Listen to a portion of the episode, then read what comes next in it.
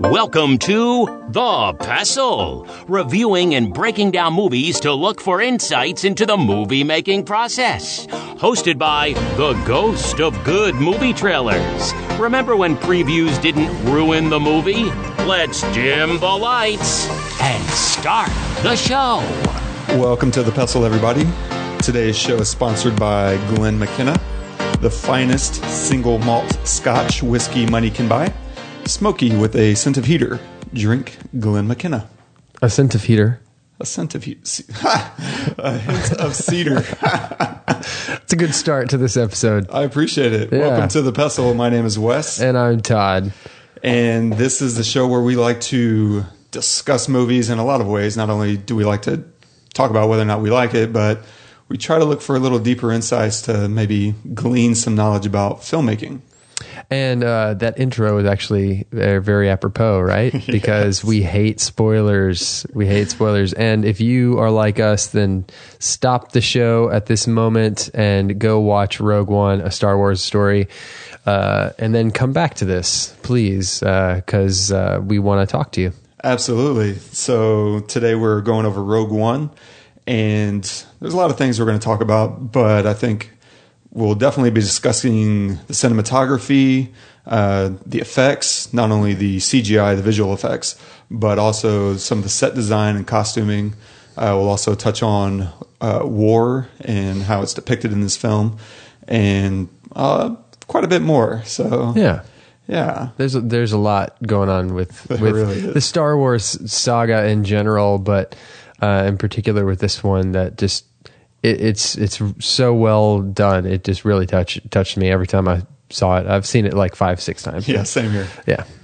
Uh, let's see. All right, we'll give you a little synopsis here. So, the Rebel Alliance makes a risky move to steal the plans for the Death Star, setting up the epic saga to follow that we all know and love.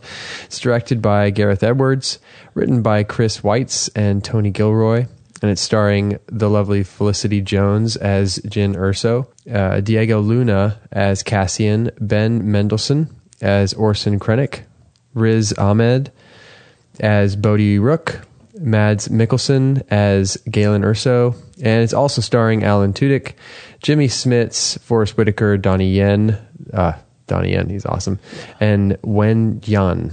I'm sure I butchered a few of those, but There's forgiveness in Yeah. the halls of the pestle. thank you. You lied to me. You're in shock. You went up there to kill my father. You don't know what you're talking about. Deny it. You're in shock and looking for some place to put it. I've seen it before. I bet you have. They know. You lied about why we came here, and you lied about why you went up alone. I had every chance to pull the trigger. But did I? Did I? You might as well have. My father was living proof, and you put him at risk. That's what Alliance bombs that killed him. I had orders. Orders that I disobeyed.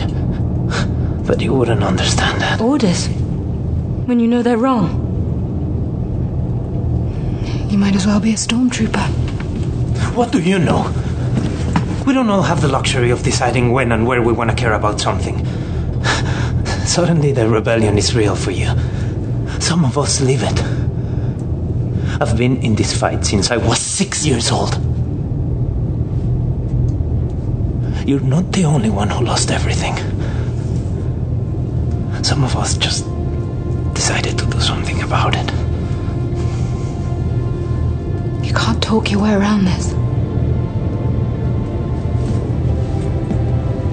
I don't have to. Yavin 4.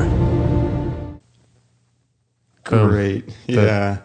Diego Luna is amazing, but you know what actually you really like about that specific spot that we just ended at is they're sitting in the uh, in the hangar of the ship uh, or whatever you want to call that, the bay, Yeah. Mm-hmm. and Baze leans back against the uh, the, the cargo. Oh yeah, yeah. The door. The door. Yeah. I think it's really cool because I, there's so many sets that aren't practically built, and you can't realistically interact with it, and that seems like just a very real way to interact with Yeah. uh, a soldier interacting with you know a ship or a transport system. Yeah. uh, you're going to lean on it. You're tired. it's so funny you say that because I noticed that too. The last, Yeah. only the last time I saw it, I noticed that, and I thought that was pretty cool. really cool. And I love that. I love that scene. If we could talk about this for Sure. the scene for just a second, it's so war is such a it, it's a polarizing topic, right? And nobody supports war. Even even you know the soldiers and and the generals that go to war. Like nobody wants to go to well. Theoretically, maybe, theoretically, yeah. maybe a few people do, but um, for the most part, nobody really wants to go to war.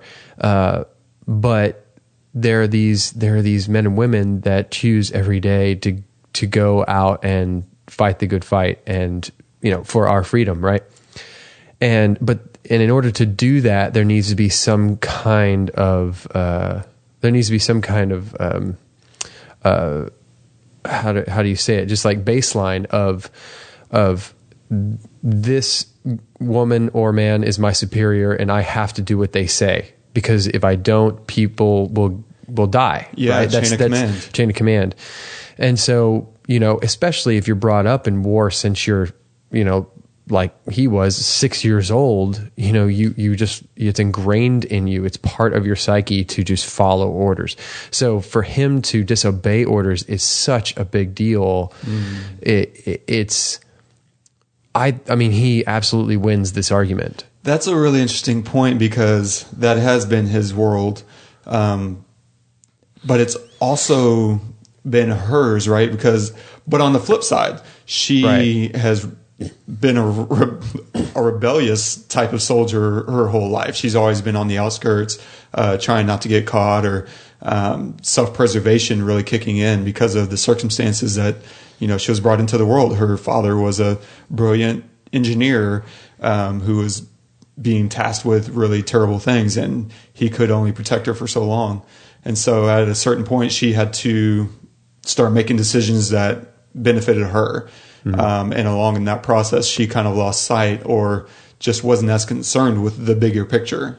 Right. Because to her, everyone was the same. Right. Yeah. She wasn't seeing where he was coming from. Right. He- She wasn't seeing his past, which was you you obey. Mm-hmm. You know, like that's just that you do not disobey orders, and and he correct he corrected her.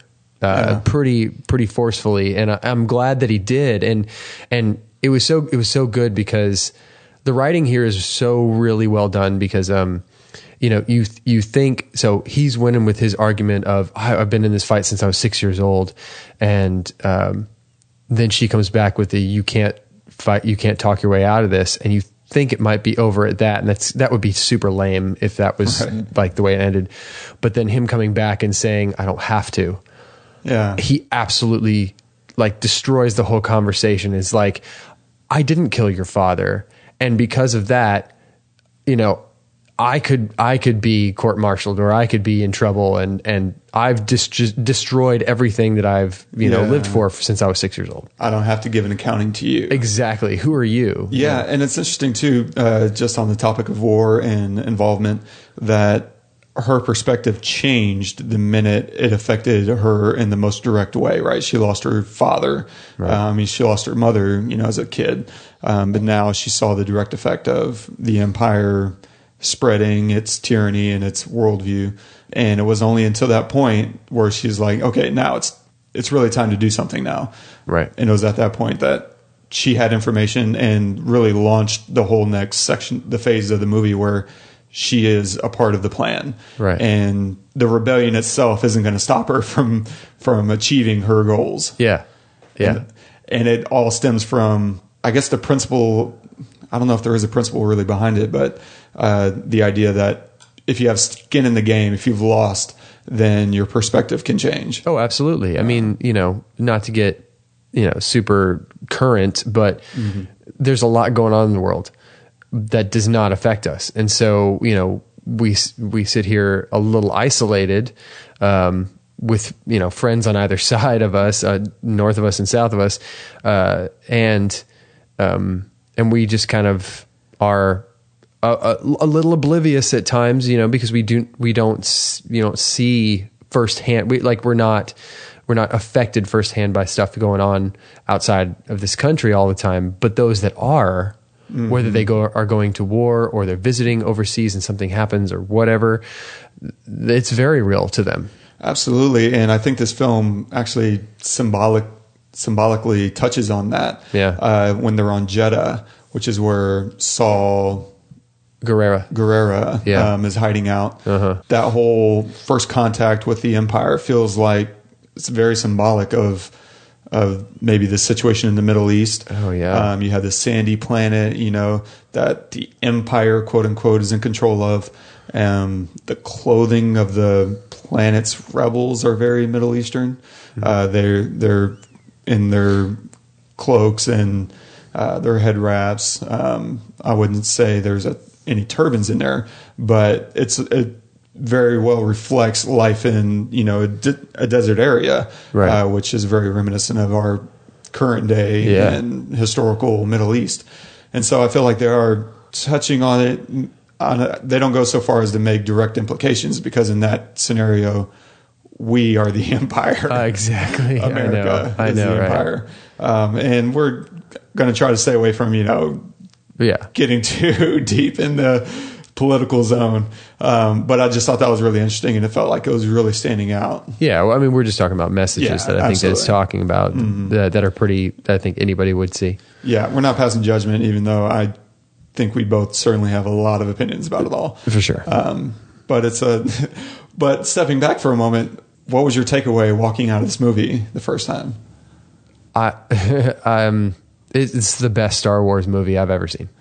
Out of all of them, Nice. out of every single one of them. I mean, you know, Return of the Jedi is pretty up there. Sure. Um, but I, I just I I I identify with all the characters in this film, even the pilot, like um, uh, and it's it's so well edited and the music goes with it so perfectly. Like in that scene, there's no music until the end of it. And they they just let it breathe. They let that moment breathe as long as they can, and I I love that. And you know, some of the older the older Star Wars, they don't do that. They just rely pretty heavily on music, and that's fine. That's totally fine. I'm not I'm not knocking it. Especially when you have John Williams doing the music. Yeah, if John Williams is writing your music, you're pretty much going to have a score the entire movie, um, and that that would be totally fine.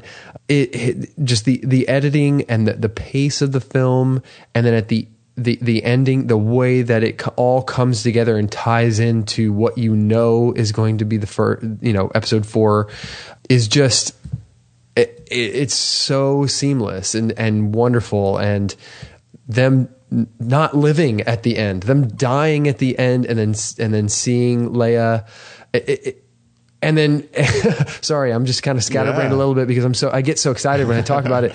But uh uh and and the pow- seeing the power of darth vader finally I, I feel like in every single movie you see just like little pieces of I mean even the original ones just little pieces of his power. You don't this is the strongest you ever see Darth Vader is in these 30 seconds. And it's interesting because they didn't do any, they didn't give me any powers that he never demonstrates in the original three. Exactly. Like, I have appreciated that the last, the most recent Star Wars movies have kind of just ignored Yeah. uh, the, the prequels for the nightmare that they are.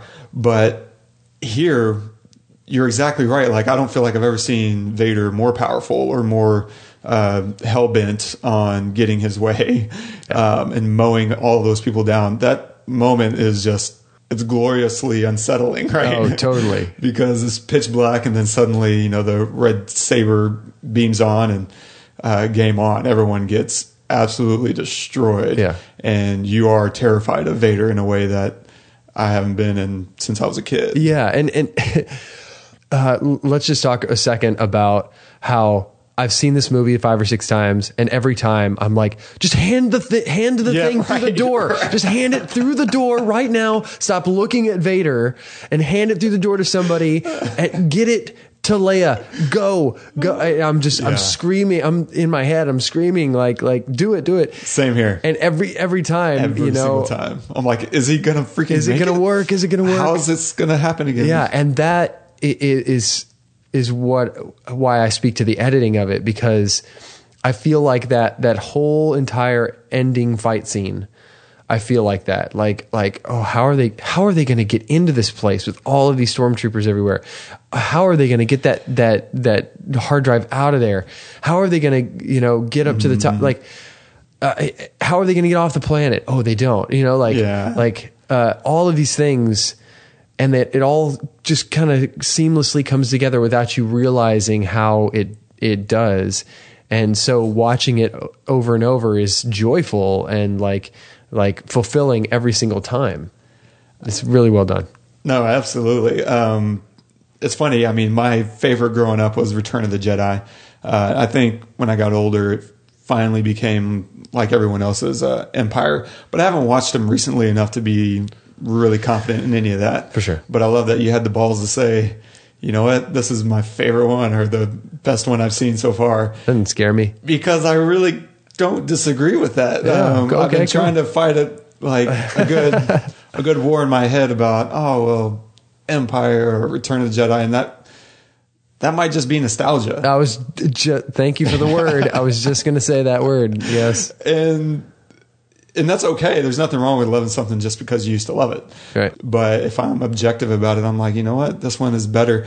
Just if for no other reason, it's because I love that they created all these very rich characters and they had every reason to be like, you know what? We're going to stash these guys away for another spin-off franchise. But they didn't. They just demolished them all. Yeah. And I have just a great amount of respect for being able to to do that, to discard rich characters like that. so donnie yen and who is his bodyguard Uh, Baze, Bo- uh, Baze, okay. Wen Jian. Wen Yan. Okay, it's so great. So so they have the um, uh, Gareth Edwards has the wherewithal to develop two characters that are so connected that when one of them dies, you almost hope the other one does because you know he'll be in pain if he doesn't. And normally that's reserved for main characters uh, Sure. or you know like even s- supporting characters or whatever rarely is that i mean these guys don't you don't even see these guys until at least a third into the movie Right. and all of a sudden by by the end of the movie you're like devastated that that they die you know that one of them dies and and, and it, it affects you because you can see they've they've really ingrained in how connected they they are to each other Absolutely. And I really love that after Donnie Yen dies, I can't remember his character's name, hmm. that this whole time he's been kind of preaching the gospel of the Jedi and Baze has been mocking him. But after he dies, he accepts what he was mocking because he loved his friend so much. yep he's like, you know what? I'm game. I'm on board now. We have nothing else. Um, it was important to you, so now it's important to me. And I love that camaraderie, that that esprit de corps, or whatever you want to call it. Like there's just something in there whenever you're in the trenches with your with your brother in arms, and you see what he gave up, and gosh, there is no limit. Yeah. there is no limit to where your love for someone can take you, even into the realms of a faith or a belief system that you completely disagree with. Absolutely. And I just, I think that's so good and so accurate, and not only in terms of war, but uh, I think it's just good storytelling to to acknowledge humanity and and the, the nature of people and the way you work because it's not always this very logical, consistent thing. It's we're emotional beings. Yeah. and it's okay to to represent that in these soft, uh, delicate ways. Uh, So, speaking of representing things in soft, delicate ways, how about the representation of the Force throughout this movie? Um, it's done in such a delicate way. Like in all of the original ones, it's all about the Force. That's all they talk about, and it's just that's it. Use the Force, Luke. You know, da da da. In this one, it's so sparingly put. She only says it, I think, when Rogue One takes off. Like I don't I don't remember any other time where she says may the force be with except okay she either says it then or she says it when they're when they land and they're about to go out of the hmm. ship on the Yeah, I can't even on the- on the planet. but- Yeah, but so she only says it then so the the driving for the driving force, quote unquote, pun intended, of the force is Donnie Yen. I'm one with the force. The force is with me. I'm one with the force. The force is with me. And he is so deep in it. He's he he believes in it with all his heart and soul that he can walk through gunfire to the the switch and pull the switch, right? So it shows the power of the force just by believing in it. Just in this one moment. I mean, like, yes, he's a badass and he and he's Yeah. you know just like awesome, but In that moment, he's helpless. and, and it's but he's he's just completely given himself to the force and it's i, I love that it's so sparingly put through, throughout the whole Yeah. film uh, and i love how i mean I, I just identify with that with that a lot because I, I wouldn't necessarily say that i'm i'm religious but i'm spiritual right so this eh, the way this is the way that they use the force is very much the way that I I feel in my life, and so that's why I identify with it a lot. It's it's there is a higher power, whatever that is. You call it God, Allah, whatever, and if you are able to believe in that and tap into that, there's so much more that you can do. You're so much more powerful than you think, and they show that in just this like 30 seconds of him doing this, you know, like walking to the switch and making it there. And it, it's just, it blows your mind. And then he got killed. Yeah, by a bomb, by, by, yeah, by a bomb, but he didn't get shot the whole time. Yeah, yeah. Actually, Yes, but No, yes, funny he did a- get killed because for ruining it, I- Wes. because I'm not right. I'm not a very religious person at all. Um, and so for me, watching that, I that's interesting. I hadn't really thought about it in those terms of you know he's he's getting a benefit out of it, um, etc. I've always just kind of looked at it as like, yeah, this is kind of what I deal with in Texas. yeah. So, so then you're the Wen Yan yeah, and I'm the Donnie Yen. this is true. I'm fine with that. I'm totally fine with that. Uh, if I was, if I woke up tomorrow and I was Donnie Yen, I'd be pretty, pretty darn No, happy. that's I'd give you that any day. You know, guy's badass. Yeah. So switching to the more technical side of things, Yeah. there's a lot of cool things that I think they're doing in here. I really like the lighting. Actually, they there's a lot of just this soft lighting, but it's also really motivated. Mm-hmm. They have all these fixtures, uh, light fixtures built into the set itself. Right, your spaceship is casting all this light, and even if that's not where the actual light is coming from, that's lighting their faces. That's what you would call motivated lighting, uh, because you can see the light in the in the in in the frame in the picture, and you can also see the effect of uh, the lighting hitting someone's face. And to do that gr- helps immerse you that much more into the world because you you stop thinking of this is a movie and you start thinking, well, this is just the way the ship interacts with people. Ah, yeah. This is the way you know the world, the sun works, and particularly the way they lit space. I'm not sure. I'd have to go back and rewatch the originals. It's been a while, but I'm not even sure they did it as well in the originals. The the lighting in in here was so motivated because you have this hard lighting on ships. And if you don't know how light works, the the smaller the light source is, the harder the shadows are. And so just think about a clear sunny day. If you're standing outside, not a cloud in the sky, beautiful blue sky, and the the light is going to give you these really dark hard shadows. Like your nose, right, is going to cast a shadow on your face. Even just uh, think about at sunset whenever you get those long shadows against the ground. That's because the sun, while it's a very big light source, you know, relative to where we are in the sky, it's very, very small. And so it's this small light source is putting out all this light that's creating these hard shadows. Whereas if it's a diffuse day, right, with all this cloud, all these clouds in the sky, now the light is be, effectively all those clouds are your light source. Yeah. It's dispersing all the light in all these ways that softens the light against your skin. Now in the process, you lose some saturation, but in space, you don't have clouds. It's just the sun from millions and millions of miles away. And so the way they're lighting these ships against each other is it's perfect. It's beautiful because you have these very hard shadows cutting across each other as they're passing one another. And it's just very realistic. And I bet it's really tempting to do some extra trickery with oh well, we want to pretty it up a little bit, and it didn't look like they were tempted to do that. They stuck very much with with the science of Yeah. space and light, and so I just really appreciated all the various ways they took care of the lighting in here because it's very real world, it's very grounded, and it adds up, you know, to a really great immersive experience. But as opposed to what they were doing in you know Warrior, here the camera movement I thought was really cool because they stay in the mediums quite a bit and they stay in uh, medium wides or wides. There's very, very few close ups, and there's a lot of filmmakers who like to do this save the close ups for emotional moments.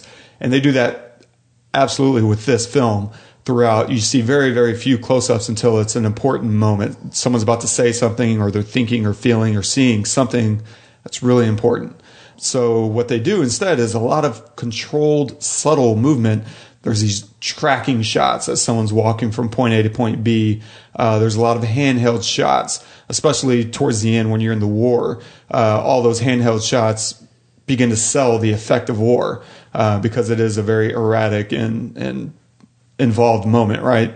Uh, there's no time to set up anything. And so there's all these tracking shots, there's all these movements, there's very few locked off shots where the camera is just on a tripod and it never moves. Uh, there's at least going to be some panning and tilting going on. I love that because I think that's where a lot of the cinematic grandiosity comes from from the cinematography. It's not only all this incredible set design, which certainly doesn't hurt, you know, but whenever you have just this constant bits and pieces of movement and you have one scene that has, you know, 10 or 12 camera setups, that begins to paint a picture.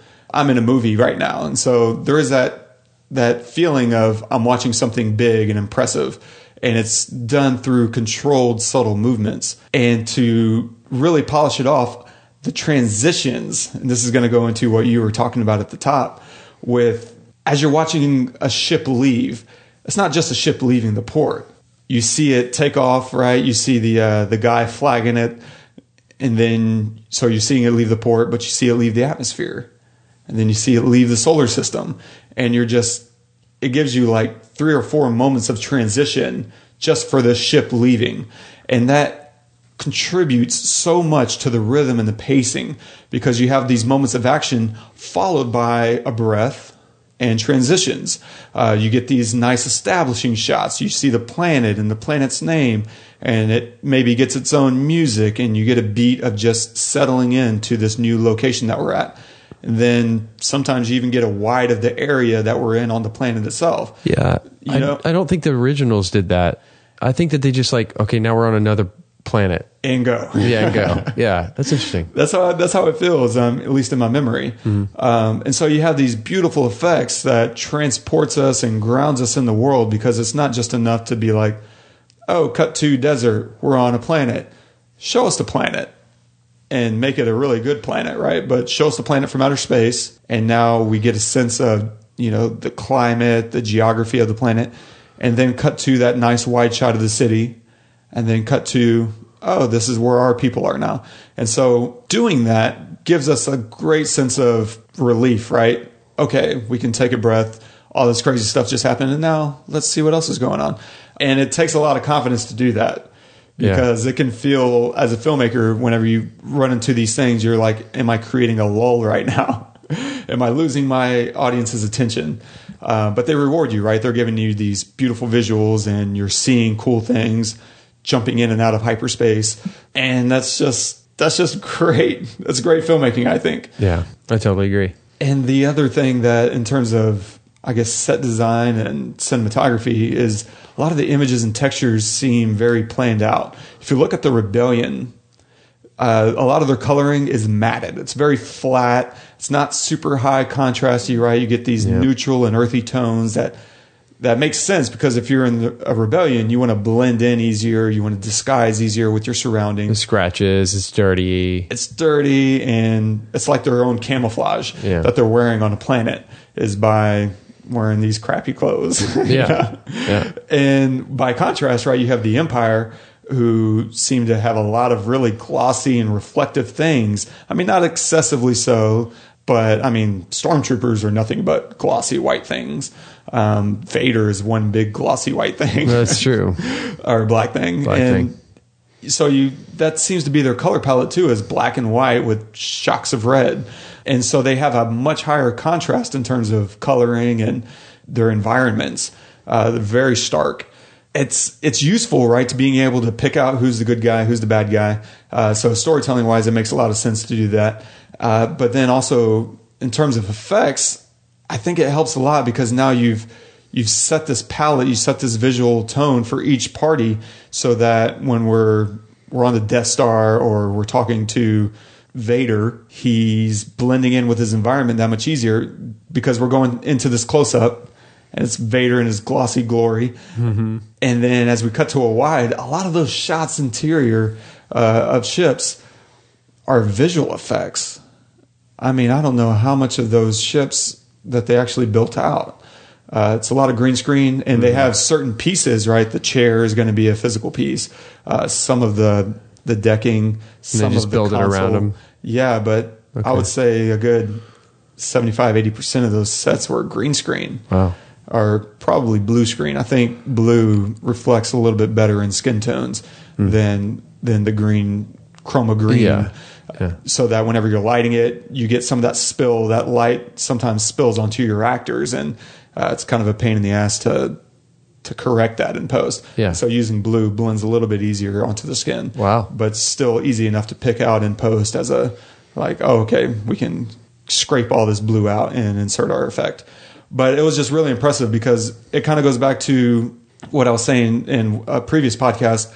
The wides are for your visual effects. All your CGI, put those into the wides.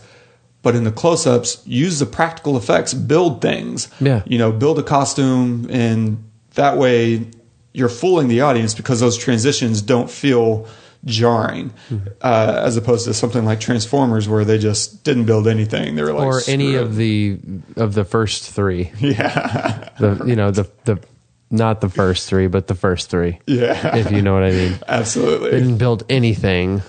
In this one, they built a lot.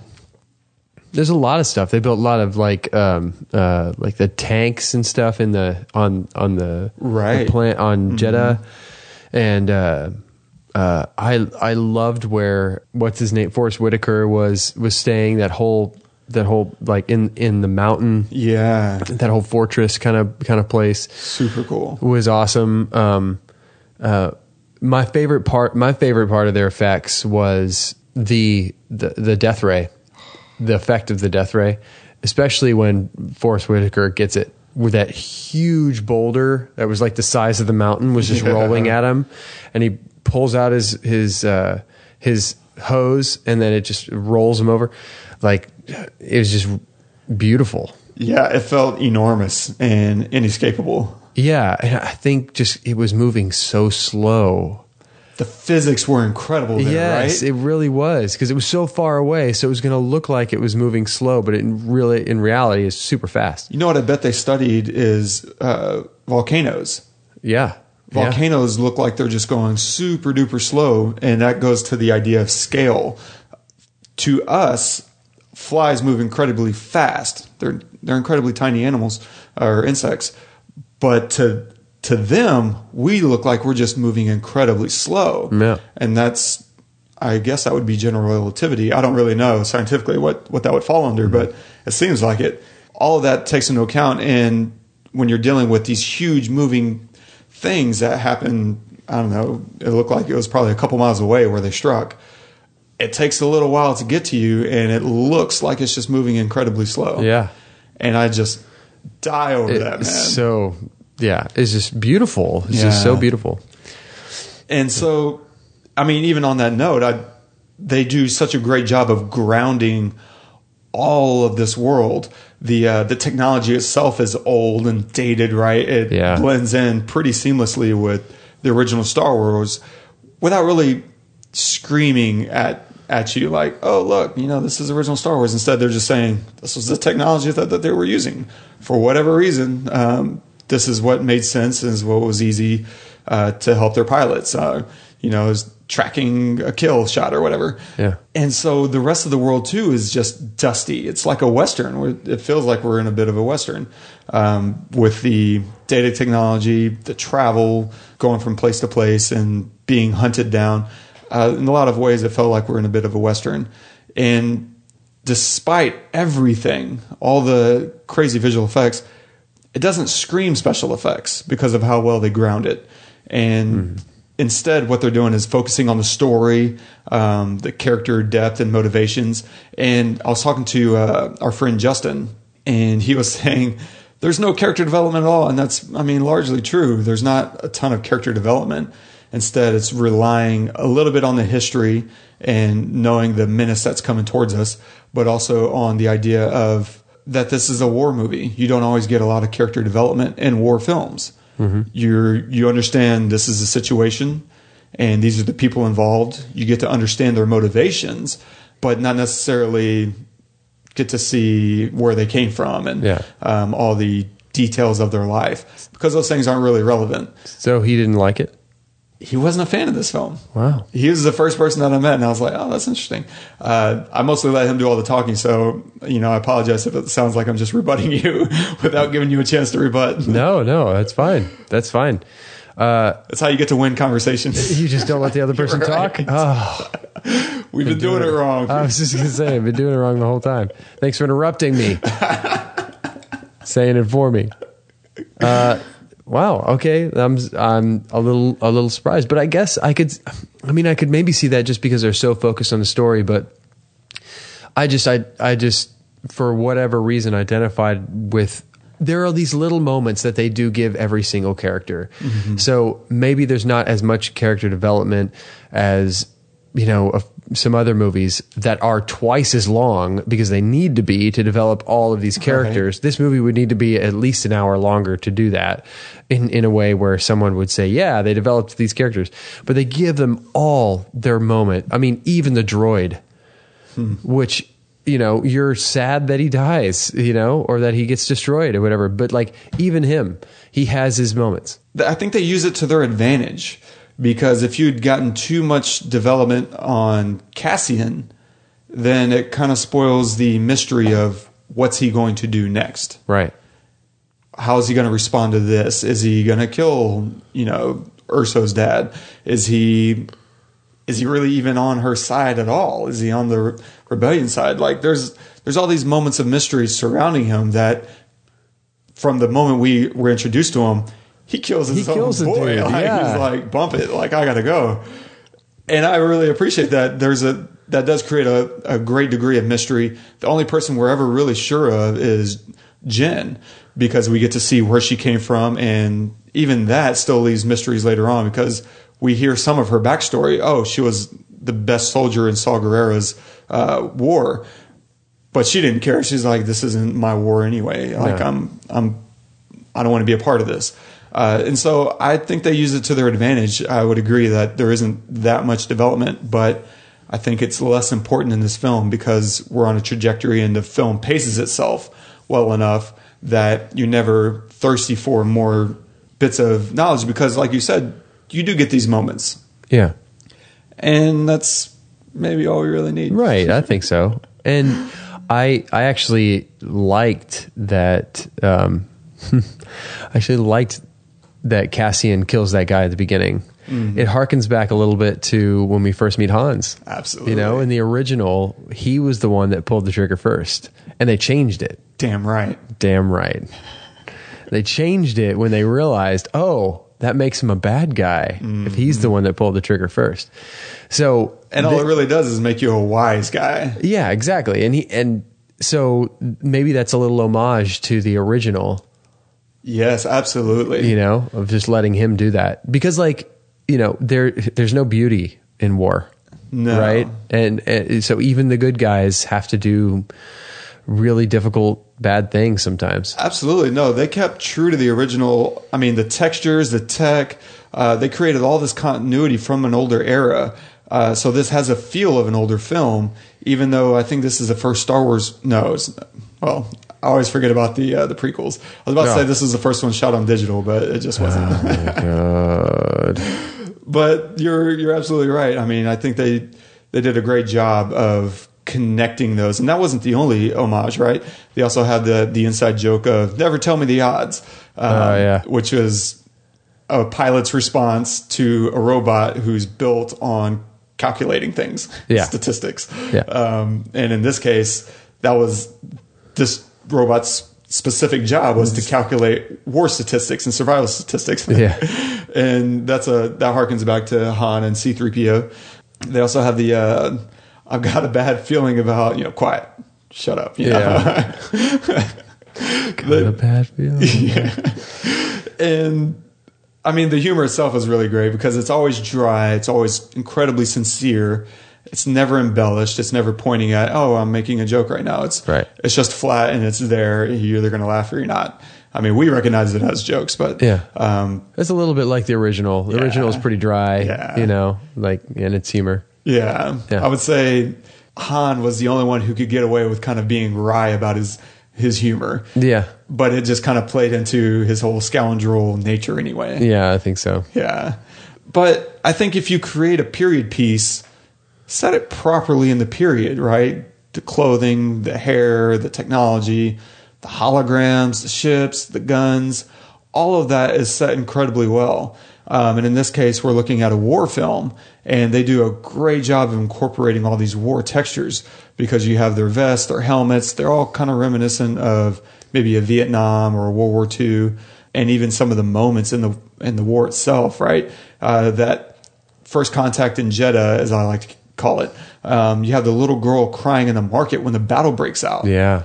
it's incredibly real and Jyn responds to that she's she's she gets a moment to you know demonstrate that she's a good person um, and that she's not heartless and risks her life for you know the little girl and she saves her but the nature of the way they shot that because that little girl is wailing and she's alone. She's very deserted but you still have the chaos of all the explosions and the gunfire going on around you and people dying left and right.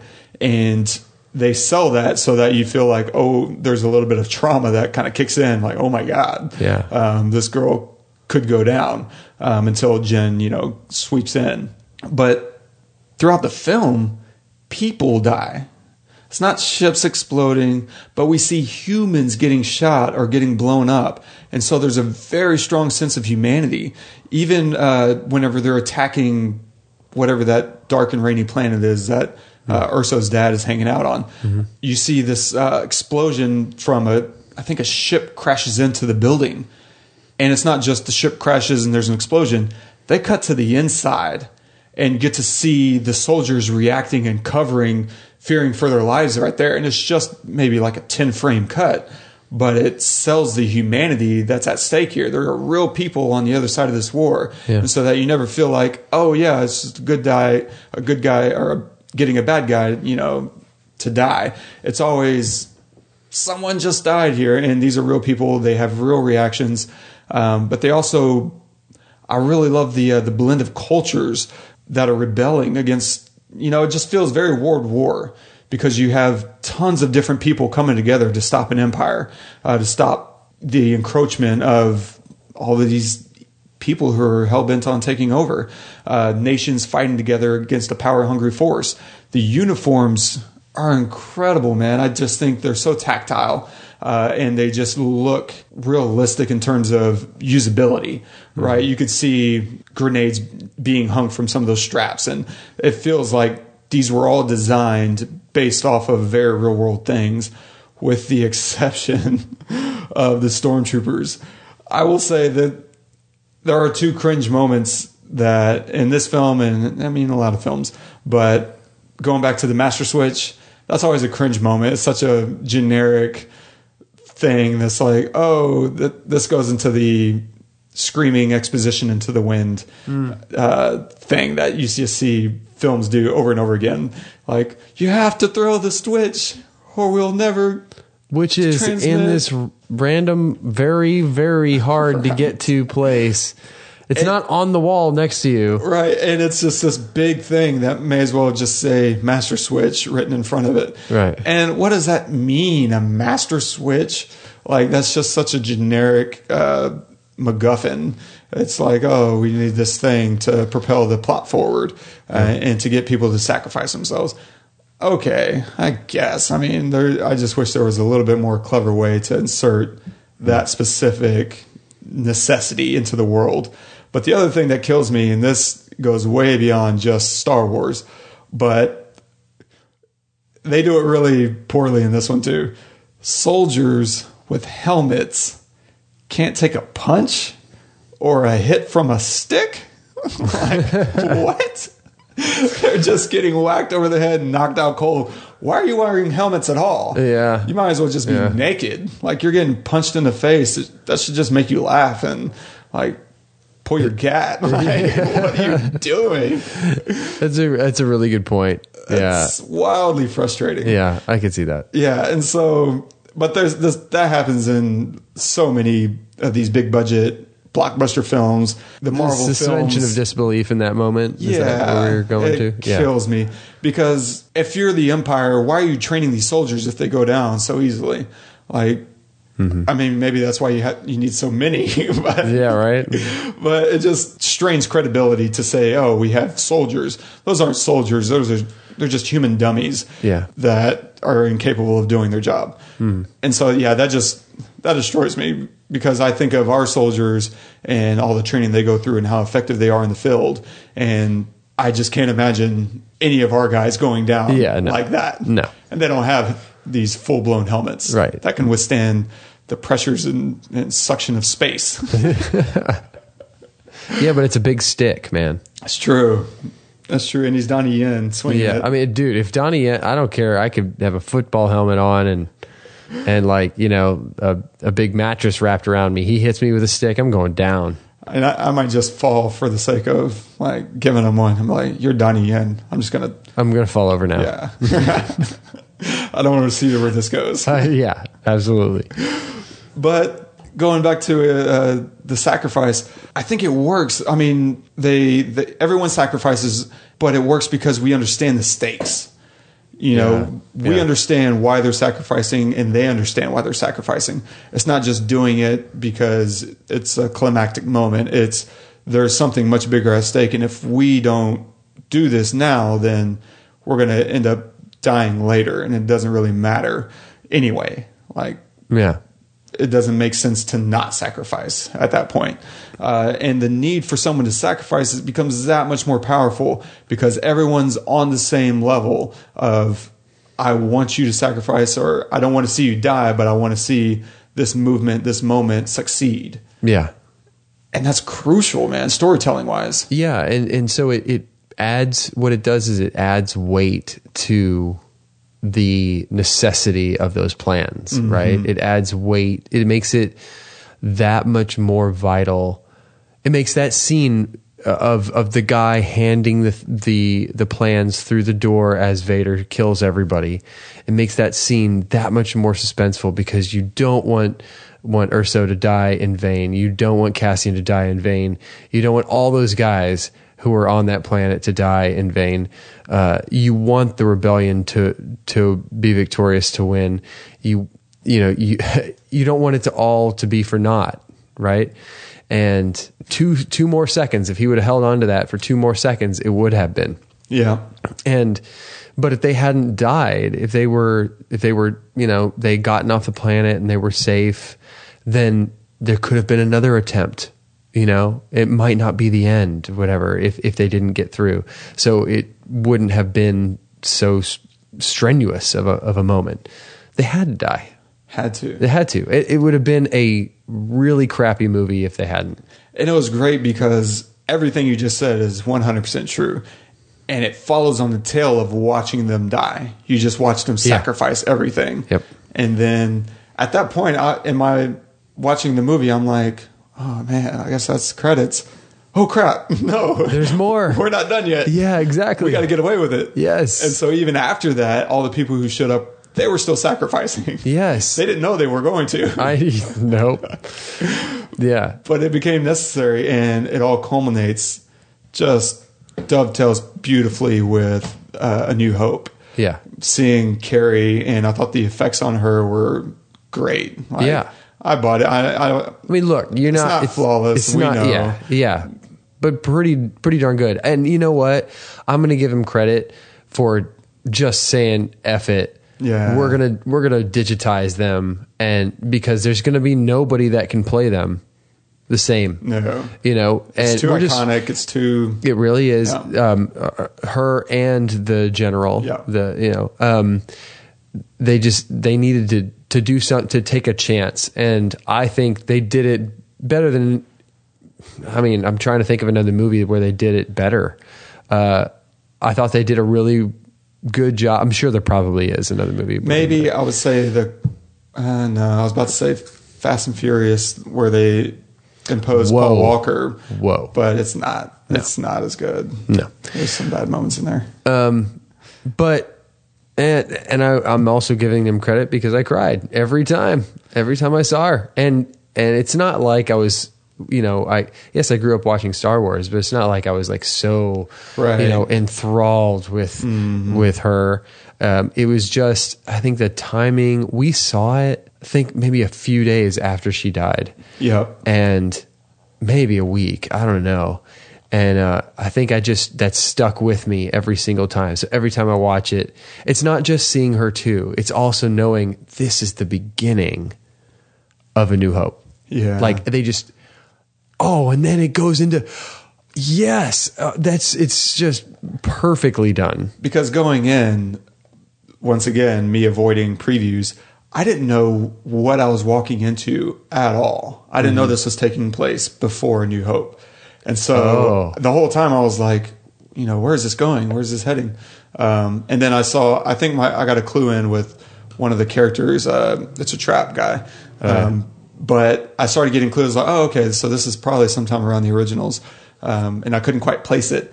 And then in that last moment, I think it finally clicked for me. I was like, oh, this is leading specifically into A New Hope. And I, I mean, don't get me wrong, I got that it happened before the destruction of the Death Star. but, Yeah, yeah. But I wasn't sure like when and what and the specifics. And If there be another movie leading into it or something, exactly, exactly. Yeah, yeah. Uh, but seeing it dovetail in that way, I was just like, oh, Man, it had to Beautiful. impact you even more then. Jeez. Yeah. That's a good reason not to watch uh, right? trailers, guys. It Absolutely. gives everything away. It's like totally oh, frustrating. Yeah. So, I, So, yeah, what would you give this movie gosh, out of 10? out of 10, I would probably go an eight or a nine. I'm, I'm caught. I'm, a, I'm probably about an eight because I think there's still some extra depth and, and layers that they could have gone to. Yeah. But, Man, yeah. we have a very similar taste. I would say an 8 as well. Wow. Yeah. Nice.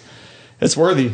It's Yeah. I love it. I love the the use of war and the textures and the the the grim reality that they bring to a science fiction movie depicting war because I I don't know if I've ever seen any sci-fi or fantasy movie depict war in so realistic a, a manner. Yeah. I mean, the closest I would be able to get is Lord of the Rings, um, and both of those, both of these films are still pretty safe, right? They're PG 13 Part of me was is like, I'd like to see the rated R version of this, where Vader's using the Force Yes. to literally rip people in half. Yeah, you I know. I totally. I would. Maybe that'll be the next one. Yeah. Right.